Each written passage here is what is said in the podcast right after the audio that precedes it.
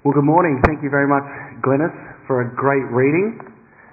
Welcome. If I don't know you, my name's Dave. I am usually up here with a guitar in my hand. I'm a music minister, so I'm feeling a little bit naked this morning, not having a guitar in front of me, so bear with me. If you were listening in the passage read so well by Glennis, you might be thinking, what on earth is this passage about? It has Sadducees, complicated marriage legislation, seven brothers, a black widow, a bizarre hypothetical question, and a riddle-like answer from Jesus. You know, when I first uh, read this passage after Bruce asked me to preach, I thought, thanks so much for the hospital pass, mate. Um, but this is a great passage, and I believe it has something powerful for us this morning. So why don't I pray and ask God to speak to us? Let me pray. Father God, we love you. We thank you for your word. Open our hearts and minds this morning. Teach us what you want us to learn. Transform our hearts. In Jesus' name we pray together. Amen. Amen. Well, many of you guys know uh, I used to be in a Christian rock band, and for many years we lived and toured in the USA. Well, a few years back now, uh, we were invited to play on this pretty prestigious tour. 45 uh, dates all around America, and we were pretty excited about it. Well, a few weeks before the tour started, my manager called me. He said, Look, I'm sorry, uh, a new artist has been added to the lineup, bumping you down a slot. Sounds a bit bummed, and I said, Okay, well, who is this artist? He said, Well, his name's Robert Pierre. I'd never heard of him. My manager went on to tell me that Robert was a 17 year old kid from one of the wealthiest families in America, and his parents were buying his way onto the tour. So, as you can probably understand, uh, we were pretty upset. I mean, you don't get into Christian music for the money, so we were a little bit disappointed. And um, yeah, we were quite upset about it. I mean, you know, we felt like we had earned our spot on that tour. I mean, we had done hundreds, thousands of shows, lots of early morning radio, breakfast uh, shows, lots of stuff. And here comes this young kid with little or no experience, and this great tour spot just gets handed to him. So anyway, the tour starts, and uh, we are not that friendly to this kid and his family. They're touring with him, his parents. I mean, we just really thought that this kid and his parents were just super rich folks who were out of touch with normal people like you and me. Anyway, the next week of the tour rolls around, and this kid's dad comes up to me, pulls me aside, and says, "Hey, can I have a word with you?" I'm thinking, "Oh no, he's heard me tease his son behind his back, and he's just he's just going to tear strips off me, right? So he pulls me into the dressing room and he says, "Hey, uh, my wife and I have been doing the numbers, and we just don't see how you out here on tour with your wives are making ends meet. So we love you guys. We love the ministry you're doing. We want to help out. Who do I make this check out to?" Jaw meat floor. You know, I'm flabbergasted. I mumble something, the band's name or whatever, and he hands me a check for $10,000. That's the definition of ouch. I mean, that really hurt. I had a completely wrong understanding about these people. I mean, I just had looked at the surface information about them and I really hadn't bothered to get to know them. The more I did get to know them, I learned that, yeah, they had been very successful, but they spent most of their time figuring out how to best give their money away. I had a completely wrong understanding about them, and I ended up with egg on my face, really embarrassed. Have you ever done something like this? Have you ever thought you understood something or someone and ended up wrong, embarrassed, with egg on your face like me? We're now going to dive into this passage and see a group of people called the Sadducees who had a totally wrong understanding about something very important the afterlife. We're going to look at how they came to that understanding and what all of this might mean for us today. Okay, we're going to dive in. Please have your Bibles open. We're going to be referring back to that passage quite a lot. And uh, I'm going to start reading at verse 27. Here we go. Some of the Sadducees who say there is no resurrection came to Jesus with a question. Okay, before we move on, a little background. Now, Jesus has just entered into Jerusalem in the last chapter, and since he's arrived in Jerusalem, he's received a lot of opposition. from the religious folks. So Jesus clears out the temple. The religious people come up to him and say, By what authority are you doing this? We heard Mike preach last week um, about the passage where the Pharisees come up to Jesus and ask him, Hey, should we bother to pay taxes to Rome, hoping to get him in trouble with the Romans? And Jesus replies with his famous, Give to Caesar what is Caesar's, and give to God what is God's. And he silences them. And now, a new group of religious people the Sadducees, step up to the plate to ask their question. Okay, Sadducees, who are they? Well, we actually don't know a lot about the Sadducees. This is the only time they appear in Luke's Gospel, and none of their own writings have survived till today, so we don't know much, but this is what we do know. They were wealthy, upper class aristocrats. These guys lived a privileged life, and in order to keep their privileged lifestyle, they weren't afraid to compromise. They colluded with the Romans, the occupying force, to keep the status quo. Now they also had some pretty interesting spiritual beliefs. So they believed in God, but they didn't believe in much else that was supernatural.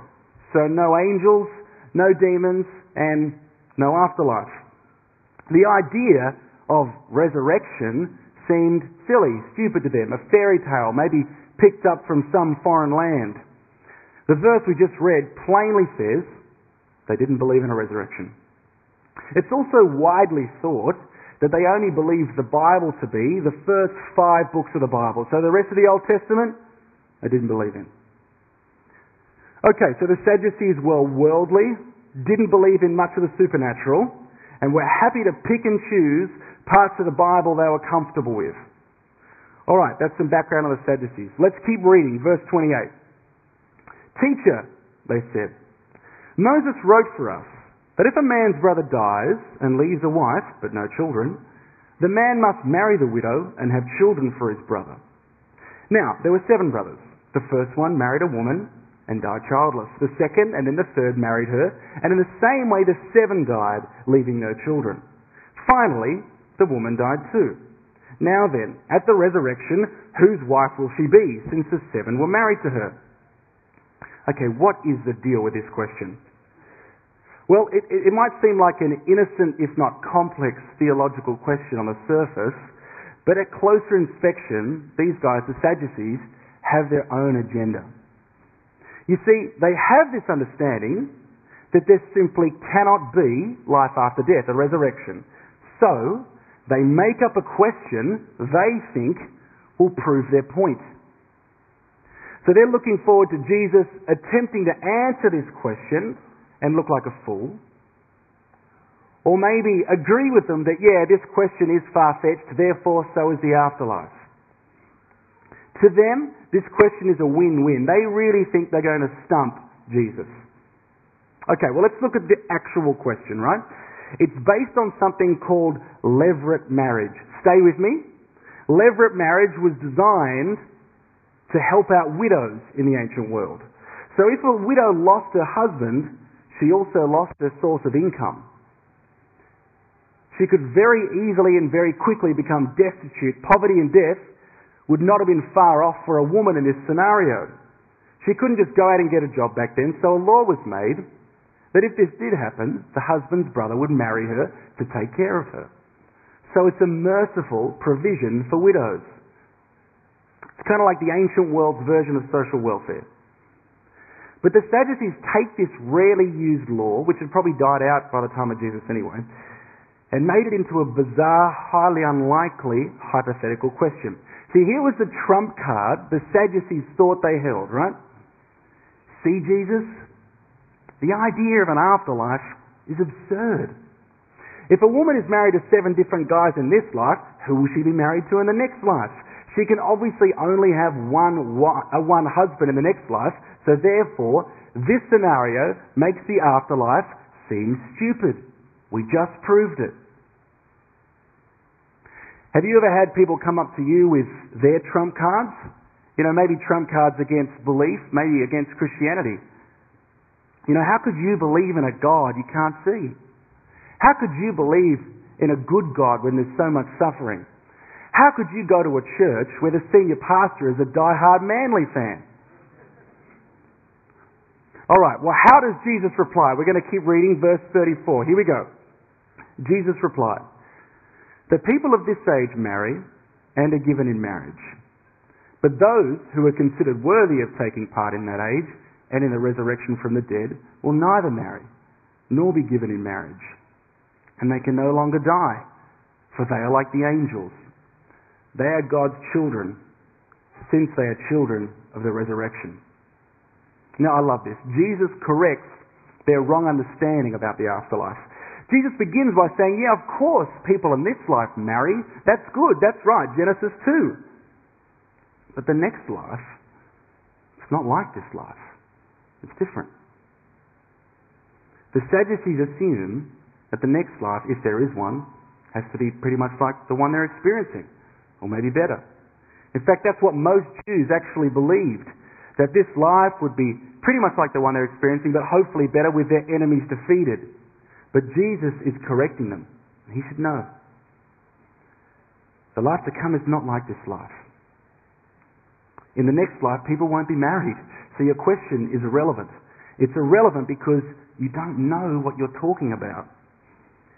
Where are you getting this wrong understanding from? The same story in Matthew and Mark has Jesus reply immediately to the question, You are in error. You don't know your scriptures or the power of God. Jesus continues with his reply, verse 37. Let's keep reading. But in the account of the bush, even Moses showed that the dead rise. For he calls the Lord the God of Abraham, and the God of Isaac, and the God of Jacob. He is not the God of the dead, but of the living for to him all are alive. You see what Jesus is doing here? He has just challenged their wrong understanding about the afterlife, and now he's proving that the idea of an afterlife, a resurrection, has always been there. He proves it by using a very well known passage from the part of the Bible that the Sadducees hadn't cut out Moses and the burning bush, Exodus 3. In this passage, God says to Moses, I am the God of Abraham, Isaac, and Jacob. But at the time of God speaking with Moses, Abraham, Isaac, and Jacob had been dead for hundreds of years. So what does God mean by saying he is still their God? He means that he is the God of the living, not the God of the dead. He is the God of people who still exist not of dead people who don't exist anymore. You see, the promise God made back to Abraham way back in Genesis 12 still remains. Even death could not break the promise he made to them. God is the God of people who are alive. Checkmate Sadducees. But here's the thing. How did the Sadducees arrive at this wrong understanding? That there is no afterlife. I mean, it was clear in the scriptures from a very well known passage like we've just seen. The question is what was the highest authority in their lives? You know, what dictated to them that there was no afterlife? It wasn't the scriptures, so what was it? Where did they go for their understanding? I think it was the world around them, their reality, their good life. They saw everything through the lens of their material wealth. Their understanding was limited by their surroundings and by their imagination. And it was very convenient. They thought that way. There's no life after death? Great. That suits our worldview that we'll never have to give an account of anything we've done in this life. It's just the here and now, so let's enjoy it while we're here. They went to the world around them for their understanding. Does this still happen today? You know, I went overseas recently on a long flight, and uh, without my kids, I've got a three-year-old and a one-year-old, I had the luxury of enjoying the flight. And so I sat there and watched the movies, and a movie I, I watched was uh, one called This Is the End, starring Seth Rogen and some of his buddies. Now, it's not a very good movie. It's actually kind of crude. I'm not recommending you go and see it. But anyway, the big idea of the movie is uh, the main characters all go to this celebrity's house, and they just have a huge party. And during this party, the end of the world begins the apocalypse. So you know that everyone in the movie is sort of drinking, taking drugs, they're having a big party, and the rapture occurs. All the good people just get sucked up into heaven. And the rest of the movie, the main characters are trying to figure out how they get to heaven. Okay, bear with me, it's silly.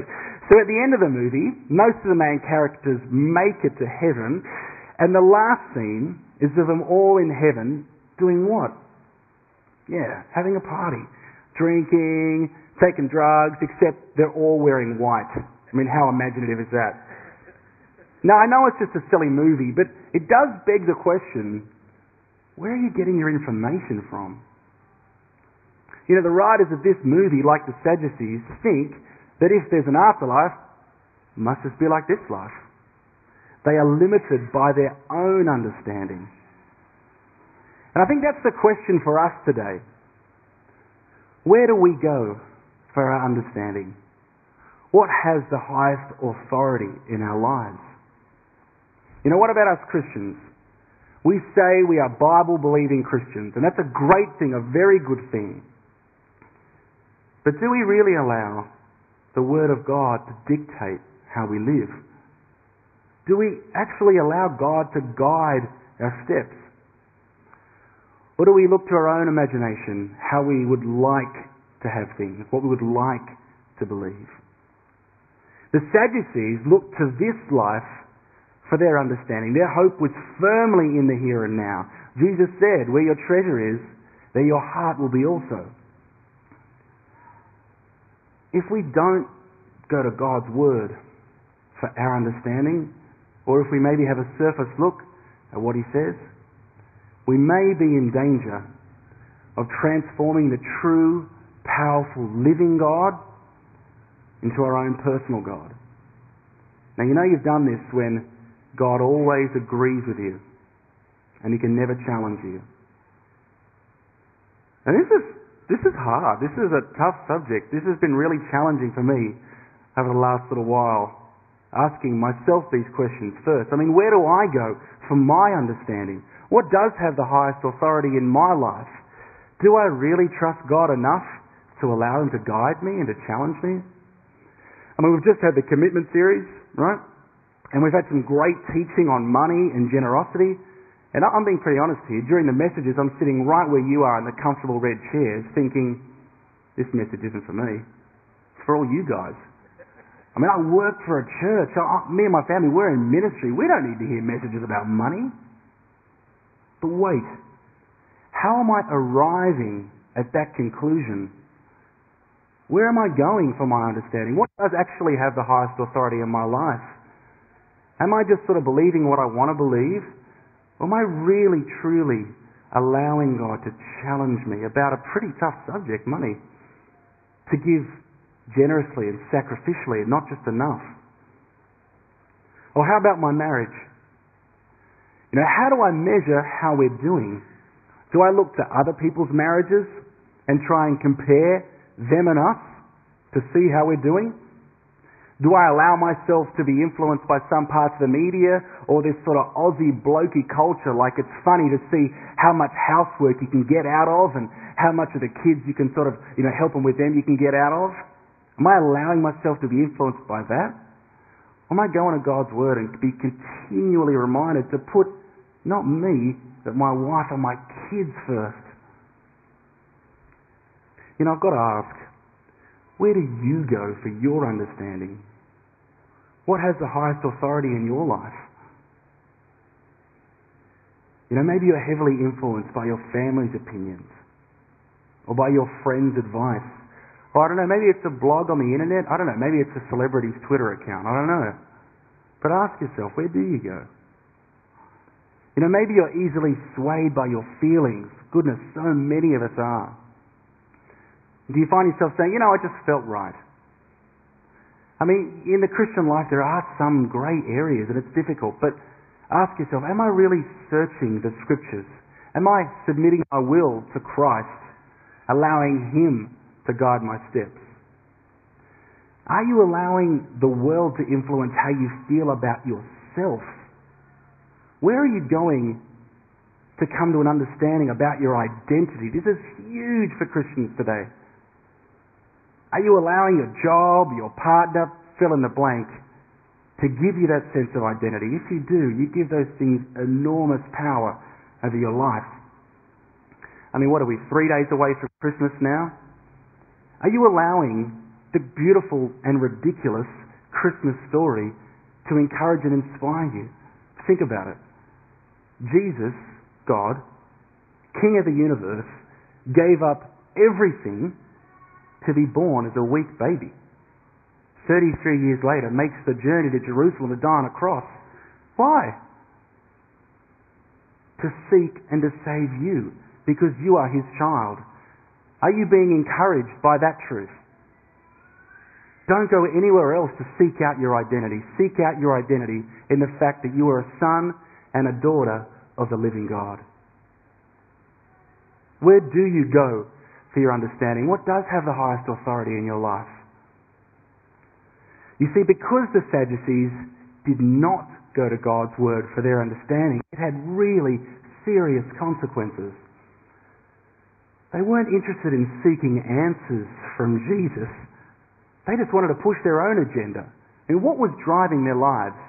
Money, power, wealth, status? What this world could offer them? Their hands were far too full to receive anything from Jesus. What was their posture? One of arrogance. We don't need anything from you. We've come here to test you. Well, how do we approach Jesus?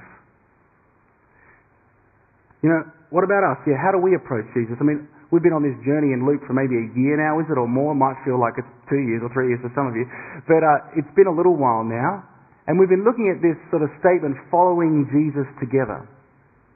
But what does that look like? What does it actually mean to follow Jesus? What does it look like? Luke's given us some fantastic snapshots, some great pictures, hasn't he?